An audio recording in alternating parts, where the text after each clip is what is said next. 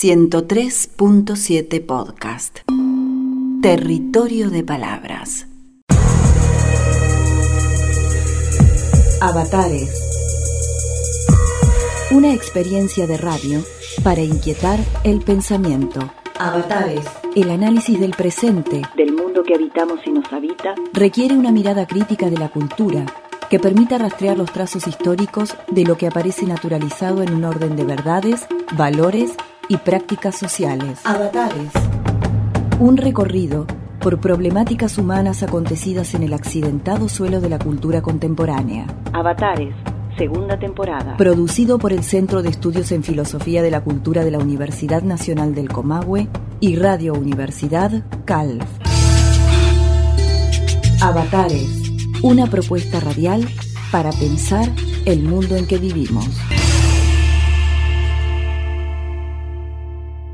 Buenas vallas hacen buenos vecinos. Buenas vallas hacen buenos vecinos.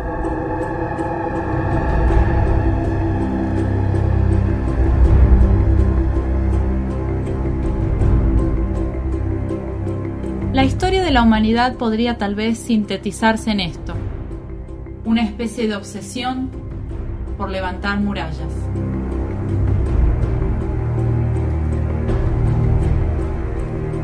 Encerrar el adentro o encerrar el afuera para conjurar el peligro que representan otros seres humanos. Avatares.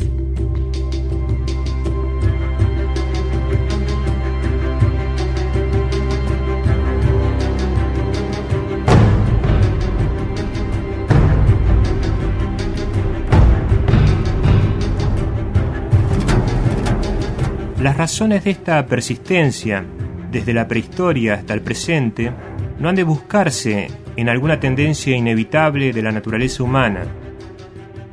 Tampoco ha de interpretarse esa persistencia como una continuidad en los motivos y en los efectos, sino reconocer, tras esa práctica inmemorial de levantar muros, una variedad histórica de prácticas políticas de organización de los territorios y de las poblaciones. Avatares.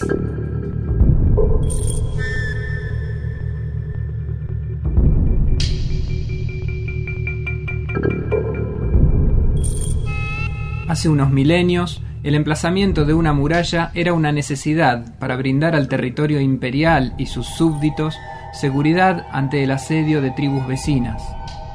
Ayer, el muro de Berlín, instalado en el corazón del siglo XX, fue durante más de dos décadas el símbolo tangible de la división bipolar del mundo.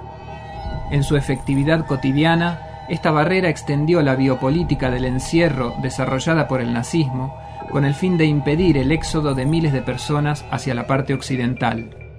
En virtud de la racionalidad política con que se implementó el muro, el cruce fue calificado como fuga y castigado con la muerte o el encarcelamiento. Avatares.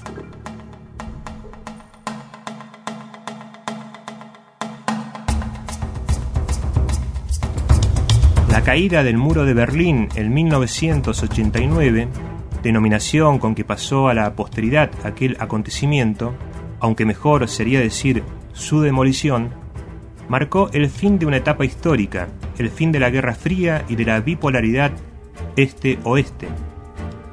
Desde los países occidentales fue visto como un triunfo.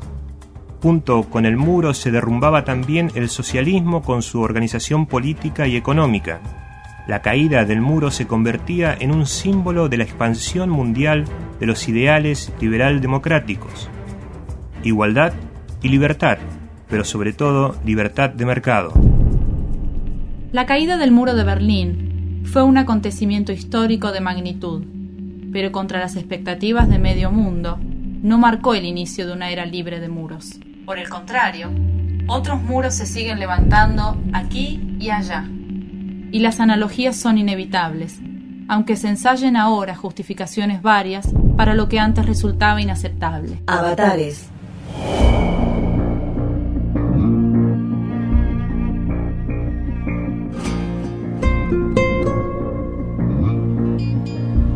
Estados Unidos levanta una barrera de metal con púas y patrullas armadas en la frontera con México para intentar detener la inmigración ilegal, cuya consecuencia es el aumento de muertos al intentar cruzar la frontera por pasos más alejados y peligrosos.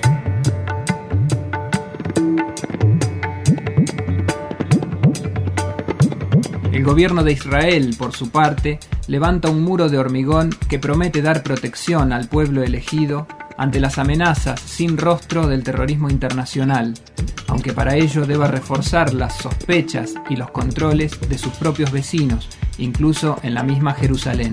Avatares. Un ejercicio para desnaturalizar el mundo en que vivimos.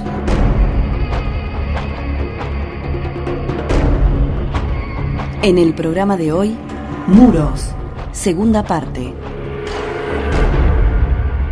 Avatares.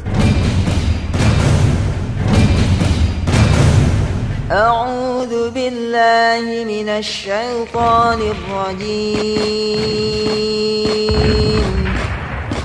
بسم الله الرحمن الرحيم Tierra Santa. Israel y Palestina.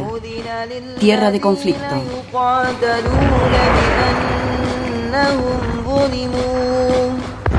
يقاتلون بأنهم ظلموا وإن الله على نصرهم لقدير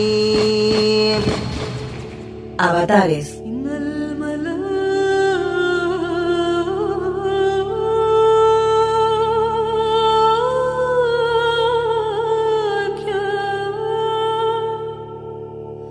Construido de norte a sur, el muro que Israel está levantando para separarse de los palestinos medirá, cuando esté terminado, unos 700 kilómetros de largo y entre 50 y 100 metros de ancho. Su estructura incluye bloques de cemento, alambres de púas, zonas de arena fina para detectar huellas, torres de vigilancia y un camino asfaltado de cada lado para que circulen las patrullas.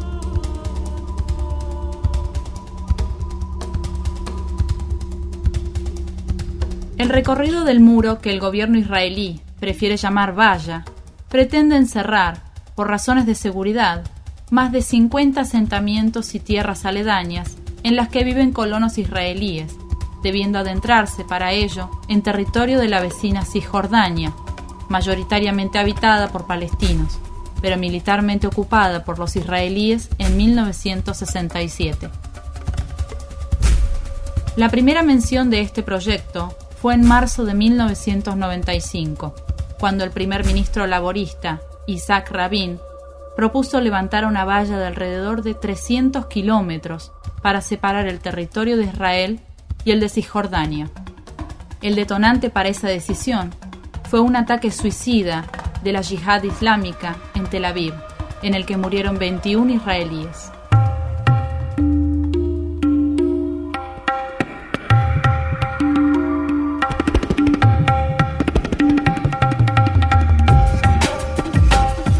25 de diciembre de 2000, el primer ministro Barak aprobó el primer proyecto para construir una valla fortificada de 74 kilómetros a lo largo de la frontera con Cisjordania.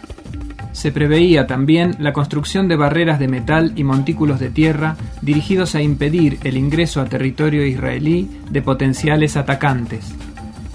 En 2002, el gobierno de Ariel Sharon comienza la construcción del muro, para lo que se efectúa la confiscación de tierra, la destrucción de viviendas y de plantaciones de olivos.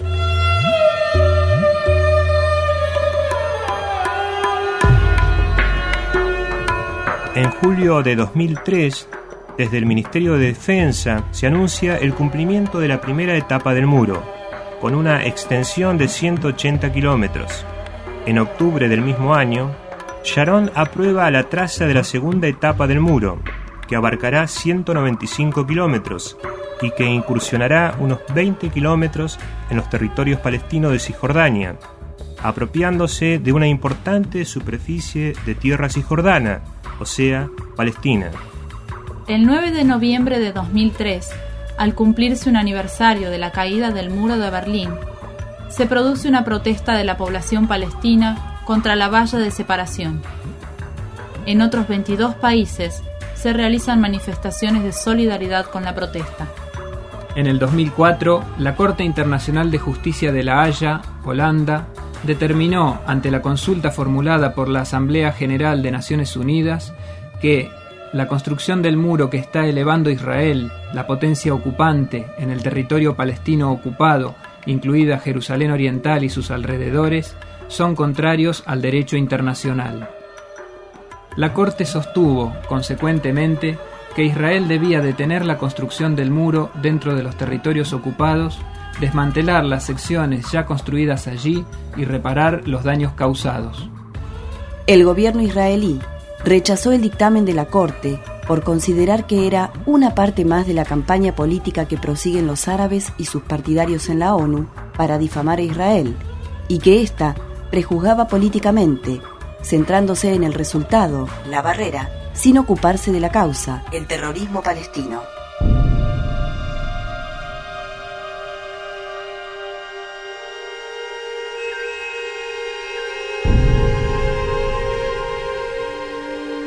¿Cómo entender el levantamiento de un muro aduciendo medidas de seguridad en un territorio donde judíos y árabes habitan en comunidades entremezcladas y aún más conviven en una misma ciudad, como es el caso de Jerusalén? ¿Qué pasará con los 40 pueblos, aproximadamente 60.000 palestinos, que viven en el territorio de Cisjordania y que a partir del trazado del muro quedan incluidos, o sea, anexados a Israel? Los palestinos que se encuentran en esta situación deben pasar por controles israelíes para poder cruzar la barrera y de este modo poder acceder al trabajo y a servicios de educación y salud en territorio cisjordano del otro lado del muro. Además, unos 30.000 palestinos de 12 pueblos están rodeados entre dos tramos distintos de la barrera. Muchos poblados quedan aislados de sus terrenos de cultivo, lo que agravará la situación económica de esos pueblos. Desde el Ministerio de Relaciones Exteriores de Israel, se sostiene que el terrorismo es un obstáculo para la paz y la valla es un obstáculo para el terrorismo. Pero un muro de estas características en este contexto trae más seguridad o es un nuevo foco de resentimiento y de violencia. Avatares.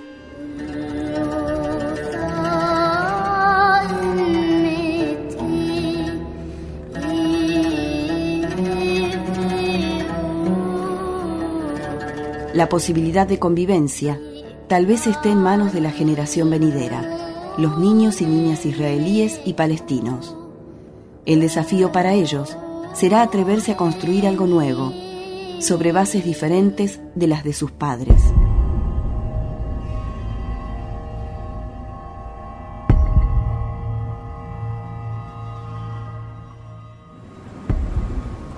¿Encontraremos jamás allí?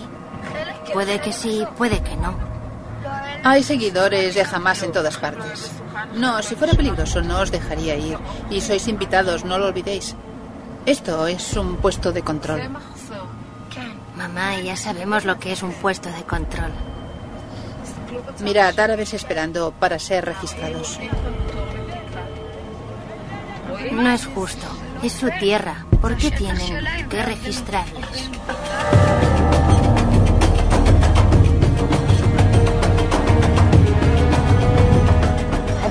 Judíos dicen que esta es su tierra. ¿Cómo puede ser su tierra si es la tierra donde el Corán dice que voló Mahoma? Voló desde la Meca a la mezquita de Al-Aqsa, en Jerusalén. Por tanto, Jerusalén nos pertenece a nosotros, a los árabes. Dios nos prometió a nosotros la tierra de Israel. Los árabes vinieron y nos la quitaron. Sí, nos la Sí, quitaron. robaron la tierra. Estamos rodeados de rodeado de árabes. El libro del Génesis dice, levantaos y recorred la tierra. ¿A quién habla Dios? A Abraham, nuestro antepasado. Cuando un árabe me ve, piensa que soy que soy uno de los que le han quitado su tierra. Ellos piensan que es su tierra Y nosotros pensamos que es nuestra. Nosotros sabemos que es nuestra. No es para Israel. Es para los árabes. Es nuestra. Esta es mi tierra. Yo nací aquí y me he criado aquí. No tienen derecho a quitármela. Y yo lo entiendo porque fueron expulsados de aquí hace 50 años y se sienten muy muy pequeños, muy heridos, porque fueron expulsados de aquella manera. Yo pienso que es nuestro país, pero que también es el de ellos. Los extremistas se equivocan cuando dicen que los otros no deberían vivir aquí. Hubo una guerra y nosotros lo conquistamos. Ahora no sé qué hacer.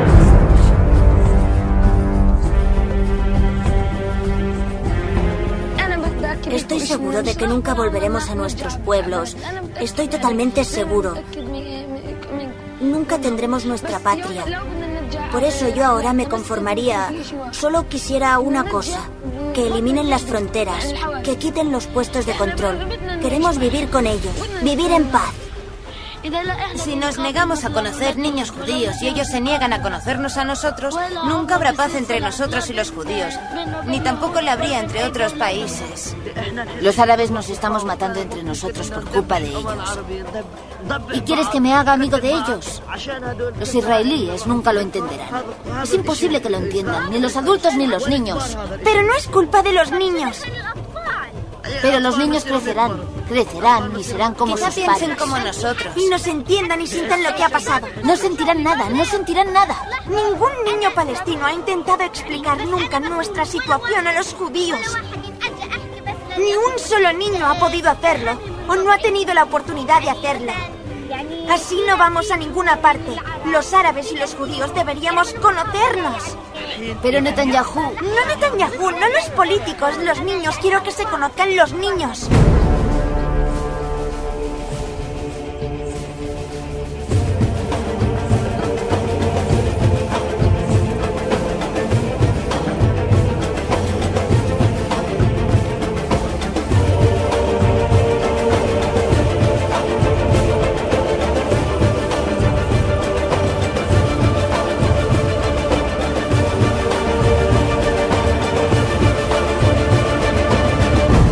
Avatares. Los audios de los programas ya emitidos están disponibles en la sección Avatares de la página web de la radio www.fm1037online.com.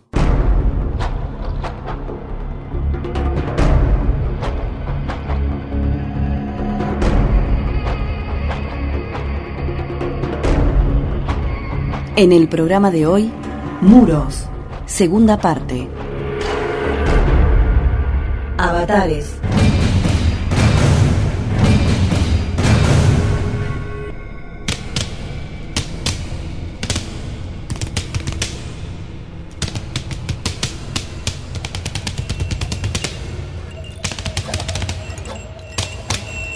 A partir de la conformación de la Unión Europea a principios de los 90, se producen una serie de acuerdos en cuanto a la libre circulación de los ciudadanos intracomunitarios, así como una política común de seguridad exterior, incluido el control de la inmigración.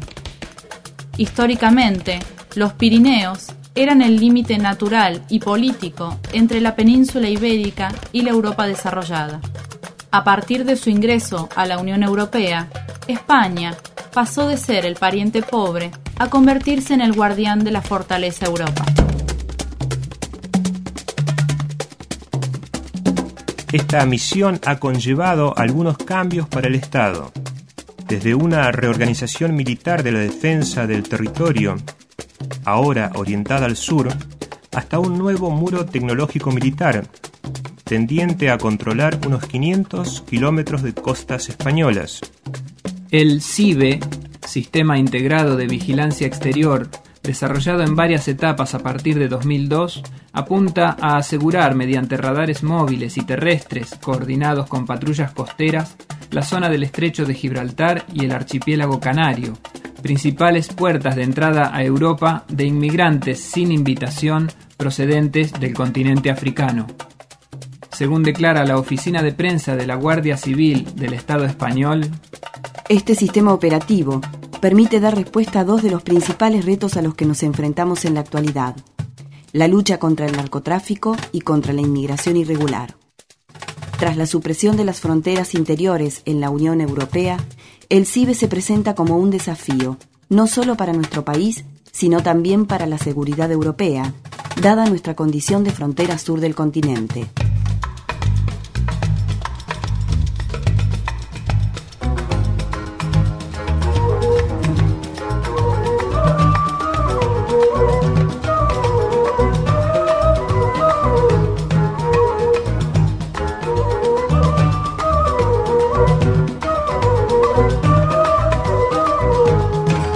España también extiende su control fronterizo al otro lado del mar Mediterráneo, en territorio africano, o más exactamente, a enclaves coloniales que aún posee en Marruecos, como es el caso de Ceuta y Melilla.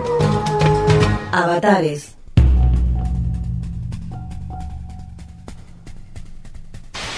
La valla de Ceuta es prácticamente idéntica a la de Melilla. Son 8 kilómetros y 200 metros de perímetro fronterizo vigilado por 37 cámaras. Actualmente tiene tan solo un paso, el del Tarajal, que atraviesan de forma legal a diario más de 20.000 personas.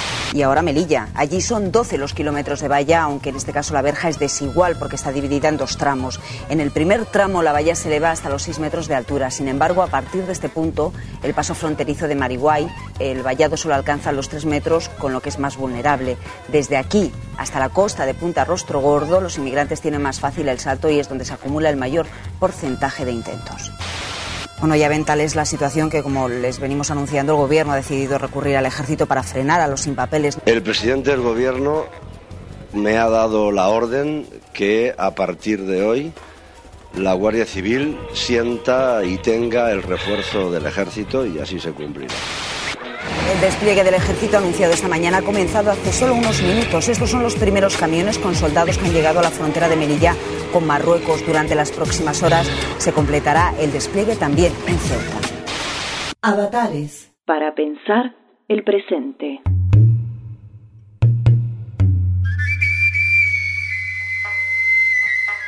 La política consensuada a nivel europeo, al mismo tiempo que elimina las fronteras entre los países miembros, que pasan a ser fronteras internas, refuerza las fronteras externas, con leyes de extranjería tendientes a controlar la inmigración y prevén también la expulsión de los inmigrantes indeseables, o sea, casi todos los provenientes del mundo subdesarrollado. Encerrarlos afuera, o si logran entrar, encerrarlos adentro, hasta efectivizar su expulsión, conocida eufemísticamente como Directiva de Retorno. La travesía hacia las ex-metrópolis muestra la persistencia de las desigualdades instaladas en varios siglos de colonialismo. En esta, como en la otra tierra prometida, lo que está en juego es la vida.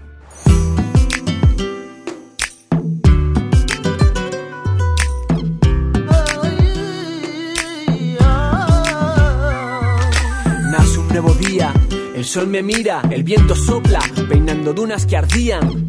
Paso a paso sentía gris melodía de granos de arena y viento bailando en la lejanía. Dejo atrás mi tierra, sumida en la desgracia del olvido y que agoniza por el SIDA. Nubes formadas por suspiros, ríos de llanto, ira. Sierra Leona, no hay salida. El camino oscuro profana mis miedos, mi sangre se vuelve hielo, el ocaso ilumina el cielo. Luz de luna que descansa sobre dunas del desierto, senderos de plata, sueño, despierto. Camino es largo, Cerca de Jamada en el Sahara, pies descalzos y un sabor amargo. Hedor de miles de cuerpos en letargo. El desierto llama a la muerte por encargo. La sed, el hambre y el cansancio aturden mis sentidos y mi ánimo. Alguno más débil murió cuando golpea el día y se vuelve más cálido. La arena es un imperio de espejismos bajo el sol. Llegó a su fin el dorado manto árido. A mis espaldas dejo Argelia, sudor y pánico, Marruecos. Última puerta hacia el mañana, su maleza me llama, escaparé de sus llamas.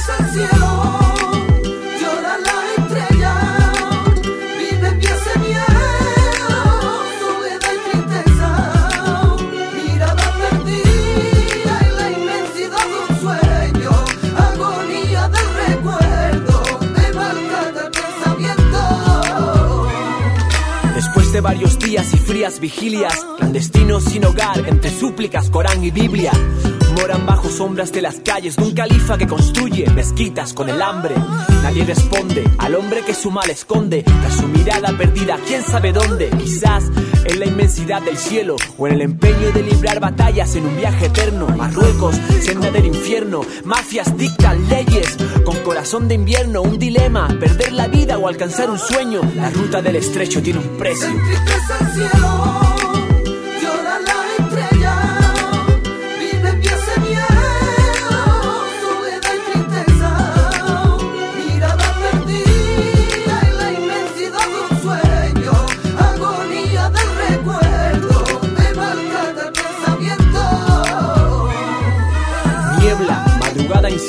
Llegamos a un bosque donde se vislumbran vallas, mi ansiedad despierta.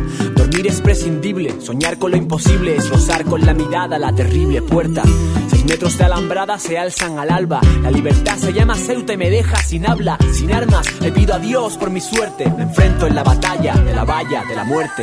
Escaleras artesanales nuestro puente. Peldaños de esperanza, miedo inexistente.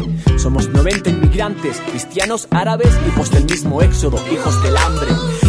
Pierde su brillo cuando el ruido de un casquillo cae al suelo y escalera en mano miro al cielo. Frente a mí, la guardia civil, tras mi sombra, guardia marroquí, previene el ritmo de un fusil.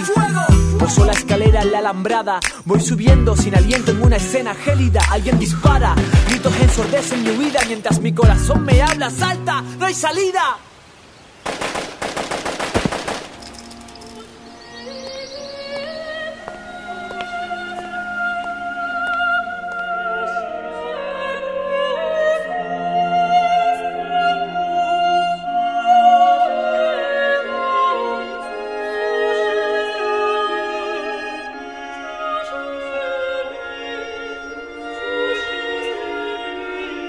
El poeta Robert Frost pudo ver a comienzos del siglo XX, con la lucidez de su imaginación literaria, lo que la racionalidad política llevaría a la práctica unas décadas después. Lo veo allí, trayendo una piedra en cada mano, bien aferradas, como si fuera un salvaje prehistórico listo para golpear. Se mueve en lo que se me antoja oscuridad, y no de bosques, ni de sombra de árboles. Nunca traicionará ese refrán que le enseñara su padre, y tanto le ha gustado recordarlo que lo vuelve a decir. Buenas vallas hacen buenos vecinos.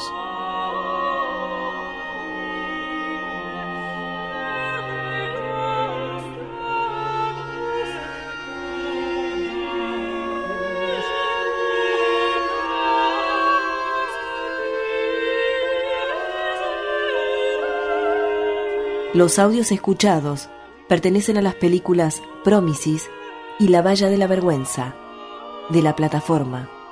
Texto, Fernando Sánchez. Voces, Soledad Gaona, Sergio Aucero, Cecilia del Oro, Fernando Sánchez. Edición y musicalización, Cecilia del Oro.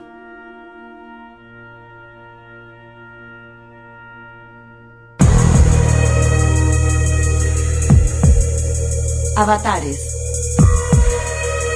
Un ciclo de radio producido por el Centro de Estudios en Filosofía de la Cultura y en colaboración con el equipo de producción de Radio Universidad CALF. Avatares. Desde la Universidad Nacional del Comahue, Neuquén, Patagonia, Argentina. Por comentarios, sugerencias o consultas, dirigirse a centrofilosofiacultura.yahoo.com.ar. Avatares. Pensamiento en acción.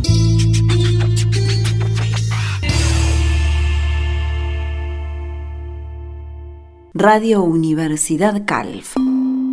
Porque la palabra importa.